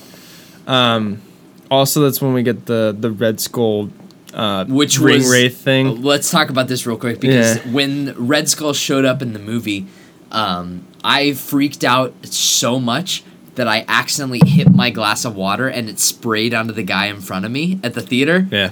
And he was quite pissed. Yeah. Oh yeah. I mean, until I apologized, I offered to buy him a beer. He said no, He but said, "Fuck off." he was he was fine about, with it at the end of the credits. I was like, dude, I'm so sorry, I'm so sorry. yeah. But I was so jazzed to see Red Skull. Did you know that's not Hugo Weaving? Yeah. He's. Interesting. I mean, he said he wasn't going to reprise his role. I believe him. He's not. He's above that. But whoever they got to sound sound it sounds just like him. I was like, it Just was like pretty uncanny. Yeah. Um, that And he looked sequence great was, too. Like for being completely CGI and no makeup or whatever, it looked great. Like he well, looked totally real. That's the thing is like, um, that sequence is really good. Yeah. Really good. really good. Uh, gives a like for for the Guardians, for example. Okay, this is the one of the first movies of the three that they've been involved in where a majority of their sequences are actually like pretty emotionally weighted. Yeah. There's the sequence in, in the collector's thing when Which is you, when awesome. you think Peter's gonna kill Gamora and it Yeah. turns out to be a reality switch. I like it. which is really good. I really. But then like you give a lot of good stuff for Gamora and Thanos, um, into, including the the torture scene with Nebula to continue to build on that, and then the eventual thing on the planet that they go to where you have to trade a life for the Soul Stone, and the best part is like they're not tears for him. You know what I mean? Yeah. And that's when I was like, oh fuck, and because like Yeah. I'm legitimately worried because it's pre-snap, and you know there's there's all this stuff like pre and post snap, like what's gonna happen to those characters, and like I'm trying to picture a Guardians of the Galaxy Volume Three without Gamora, and I'm a little, I don't know what's gonna happen. You Yeah. know what I mean? I, I mean I, I stand with the people that theorize that I th- I honestly think every death before the snap is permanent. I think Gamora is dead. I think Zoe I Saldana is done with the have. I think you have to have that weight. Yeah, I agree. Unfortunately. but I mean like But I have another theory, but I'll let you continue, Kanye. sure. God. I don't I don't respect I'll that let at you all. finish in a minute, Kanye. Uh, I, I, I think that you know the more that I think about it, the more that I think that like it makes sense. Heimdall done, Loki done, Yep. Gamora done. It's like those three characters are not major players in the franchise, but they are you know pivotal, pivotal, pivotal weighted characters for a lot of our main heroes like Peter Quill, Thor. or Thor, and uh, I think having you have to have some people stay dead in part two. We'll get into what this means for predictions about part two in a second, but I do think that there's going to be a Guardians 3 without Gamora, and I think that if anything, that just adds weight to Peter Quill's character. Yeah, but that takes away from the levity of those movies, which is going to be a complete tonal shift, I think. I really don't think that that's going to take away the. Uh, because you still have He lost being- Yondu, and then he lost Gamora in back-to-back movies. So then you have Peter Quill being a little bit more of a mopey character, and I don't like the that. But you have the whole movie building up to him like being a little bit better. Like I honestly, That's not a way to end a trilogy, though. What about Luke Skywalker walking into Jabba's palace being a little bit like pious and like stern, and then eventually ends up being a little bit more fun? Can't you see that being the realm of Okay, possibility? that was a good slap in the face. I, I also that. I also think that um, you know we talked about the you know there's a lot of talk about the Soul Stone. That's what I was about to bring up. you know, at the end of the movie, there's a really, a really meaningful scene that I think that also could be that I, I personally think that Gamora should stay dead. I think it means a lot for the franchise, and I think that that makes Guardians Three a lot more emotionally weighted. Even though that series is known for being really fun, I still think that the third one could be have a little bit of emotional hook to it. Maybe be a little less like silly and rompy and actually mean something for those characters maybe close out the trilogy and maybe just stop after that and then have these characters be you know show up in these other movies and just be like ancillary side characters or whatever. Mm-hmm. but In the Captain Marvel sequels. sure whatever. But i think that the the soul realm that thanos walks in where she she says like i did it. She's like what did it cost you? Young gamora she's like everything.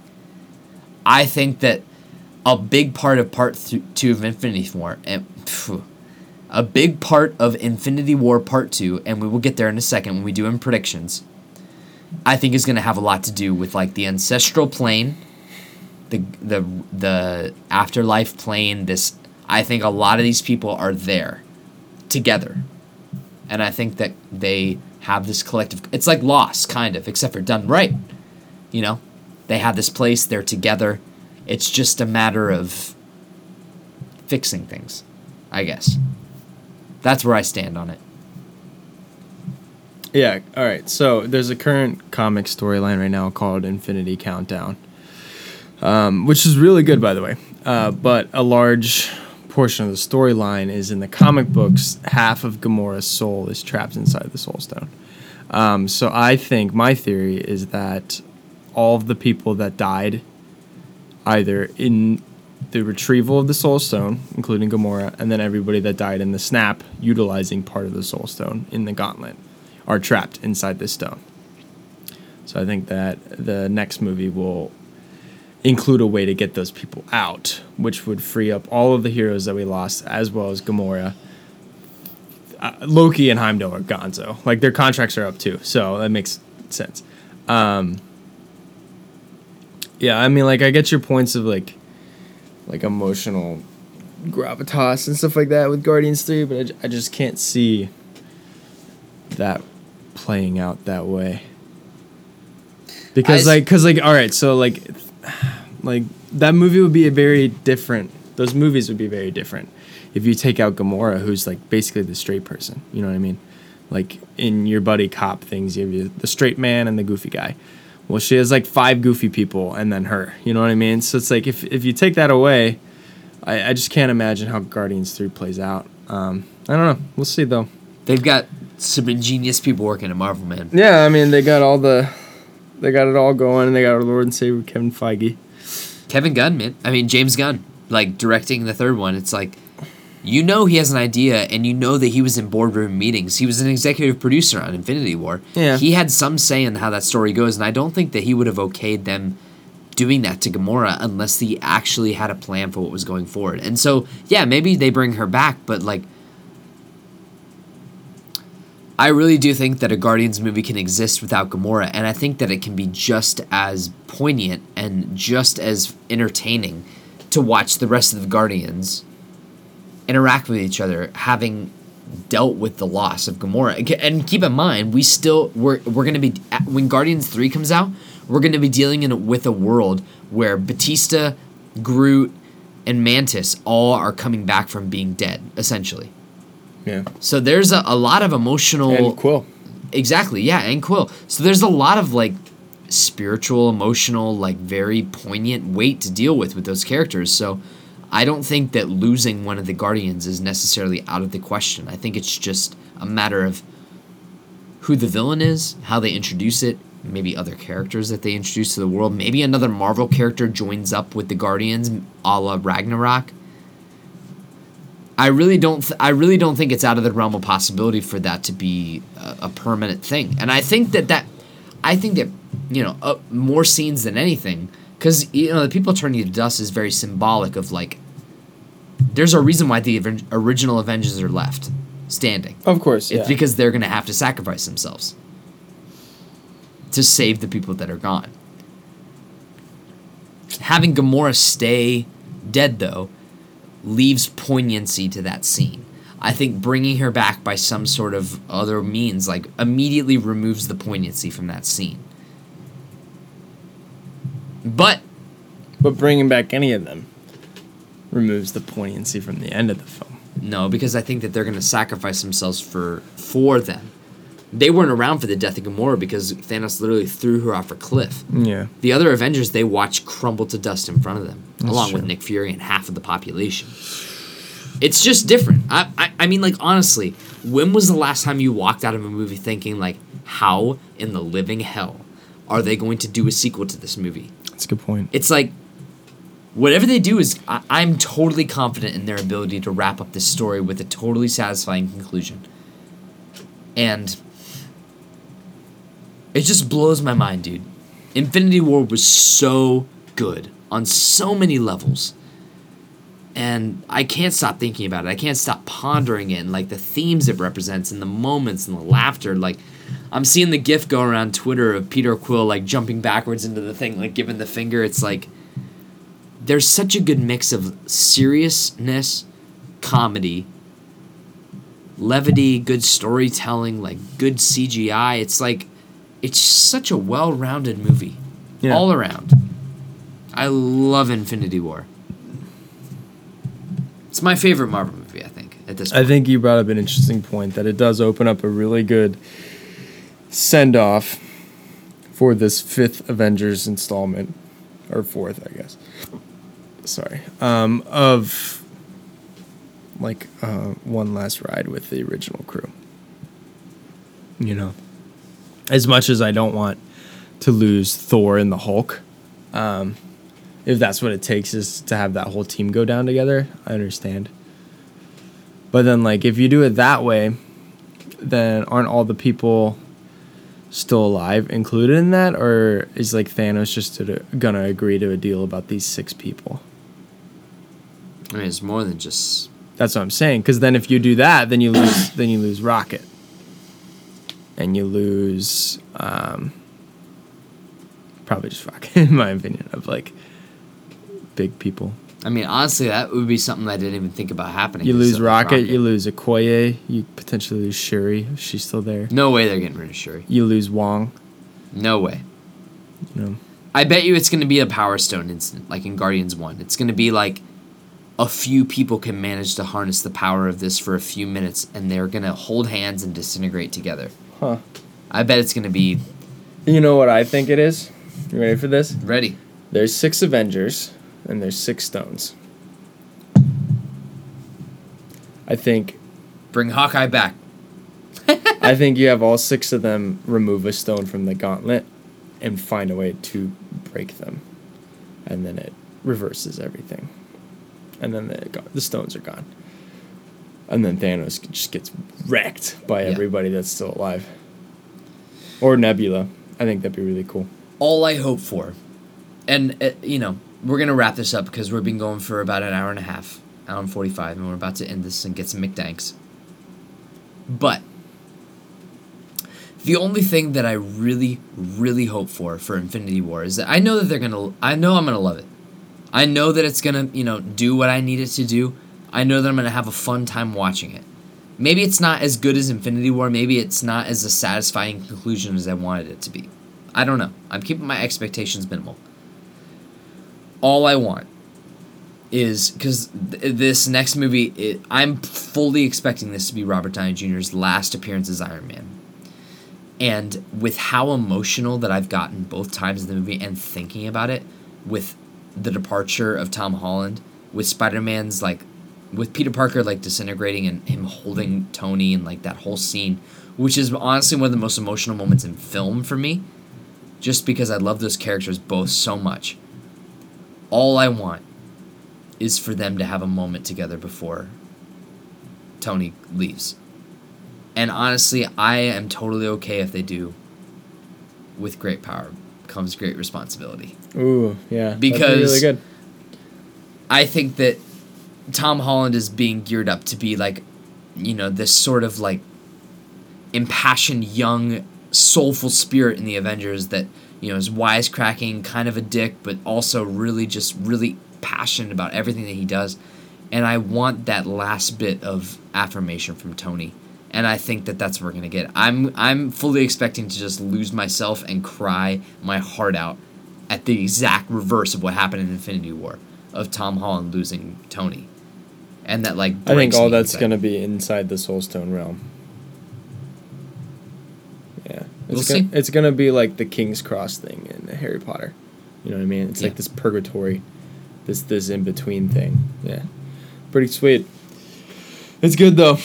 It's good stuff. Oh man, Infinity War, man! It's very It's good. just such a good movie. Go see it.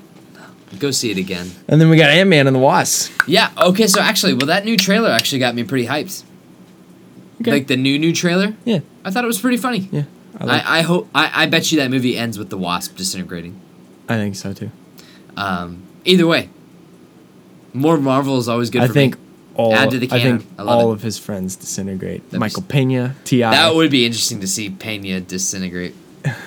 but uh, I bet either like uh, what's his name, old guy Hank Pym. Hank Pym. I bet Hank Pym disintegrates or Wasp disintegrates or whatever. But mm, Both. it's gonna bring him into the fight, and then obviously we're gonna. I'm interested to see when they're gonna start doing marketing for Captain Marvel. Yeah. Sweet. All right. Well, I I don't have anything left on the news docket, man. Quick at that topic. Yeah. In honor of Deadpool 2 coming out ah, Oh, next weekend. Deadpool 2, I can't wait. Yeah. If you could put Deadpool in any film where he replaces the character and he is himself, he's not like Deadpool doing a character of the character. He's just Deadpool. What would you want? Huh. This is an interesting question. Um, my m- mind immediately jumps to like big blockbuster movies like Avatar or Titanic. like just something absolutely crazy like that. Uh, no Marvel movies. I don't want him entering the rule. I don't want him entering that universe at all. Like I think that Deadpool should stay its own kind of thing. Yeah. Just kind of be a little self-aware and pick fun at everything else. Um, maybe Suicide Squad. That'd be pretty funny. Okay. I got a, a real humdinger for you. You right, ready for me. this? Deadpool in Gone with the Wind. Okay. Not bad. you can uh, have a lot of interesting conversations in that movie. Um, and I want him to take the place of Scarlett. So I want Okay. I want Deadpool to fall in love with Clark Gable. Um, That'd be good. I think that'd be really funny. Uh, I don't know. I just think like Deadpool wearing dresses sounds sounds hilarious, but like he's still in the Deadpool costume underneath. Here's one for you. Okay. What about? Oh, I lost it. Wait, hold on. Shoot! How did I just lose that? Come back to me, come back to me, come back to me. Sleepless in Seattle. No. Princess Bride, which would be good too. Oh my god. X Men Origins Wolverine, No. Shoot! Give me another one. another movie. Yeah, another movie you want to see Deadpool in. Hmm. Saving Private Ryan, where he's Ryan. It's Ryan Reynolds. That's good. they get. That's pretty good. Yeah. Um. Casablanca. I want him to be. I don't remember what my original one is. I couldn't. I can't remember it. I'm trying as hard as I can. But in in its absence, I'm gonna say Ryan Reynolds, Deadpool, Ryan Gosling, La La Land. Oh, that's good. So Another he's Emma Stone's yeah. character. No, no, no. I, I want him to be Ryan Gosling's character, Oh, playing off of Emma Stone. Because then you get Ryan Ryan Reynolds as Deadpool singing like "City of Stars," except for it's like "City of Fucks." Yeah, yeah, yeah. I like that. That's pretty good. Yeah, I like that one a lot. Deadpool that. the musical, I think. Deadpool the musical. Great, Cool. great pick. That's all I got. That's all I got too. All right, John. It's been a pleasure. This was a great show. Great discussions all around the board. Agreed. I'm so glad that we got to do this. Ladies and gentlemen, if you like Radiovania, John, tell them what you can do. You can subscribe to the show wherever you get your podcasts. You could click that red subscribe button on the YouTubes. Radiovania.com sends you there. You can email us at radiovaniashow at gmail. You can follow the show on social media. You can follow Zach. I don't have social media, but he will tell me if you say anything about I me. tweet for both of us. yes. All Um, my tweets are sponsored by John Parker. email us if you have any questions, comments, concerns, things you want us to discuss. Um, but you know, if you like the same stuff that we do, we are hoping that we're giving you guys content that you love because we love doing it. Oh, for sure. Uh, we're not sure when the next time we're going to be doing shows, but hopefully the next show we will have seen Deadpool 2 and Solo. And then we can give you our full opinions on both. John, cheers. Cheers. He's cheersing me with an empty bottle. Thanks again, guys. Have a good night.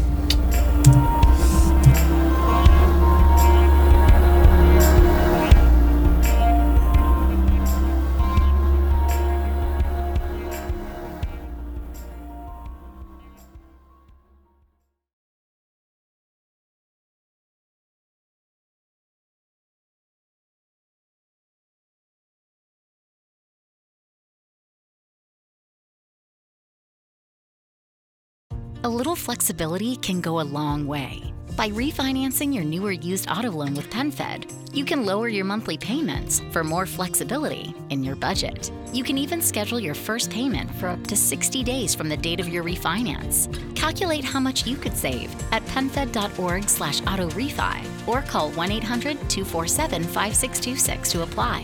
Membership is open to everyone. To receive any advertised product, you must become a member of PenFed, insured by NCUA. A little flexibility can go a long way. By refinancing your newer used auto loan with PenFed, you can lower your monthly payments for more flexibility in your budget. You can even schedule your first payment for up to 60 days from the date of your refinance. Calculate how much you could save at penfed.org slash auto refi or call 1-800-247-5626 to apply. Membership is open to everyone. To receive any advertised product, you must become a member of PenFed, insured by NCUA.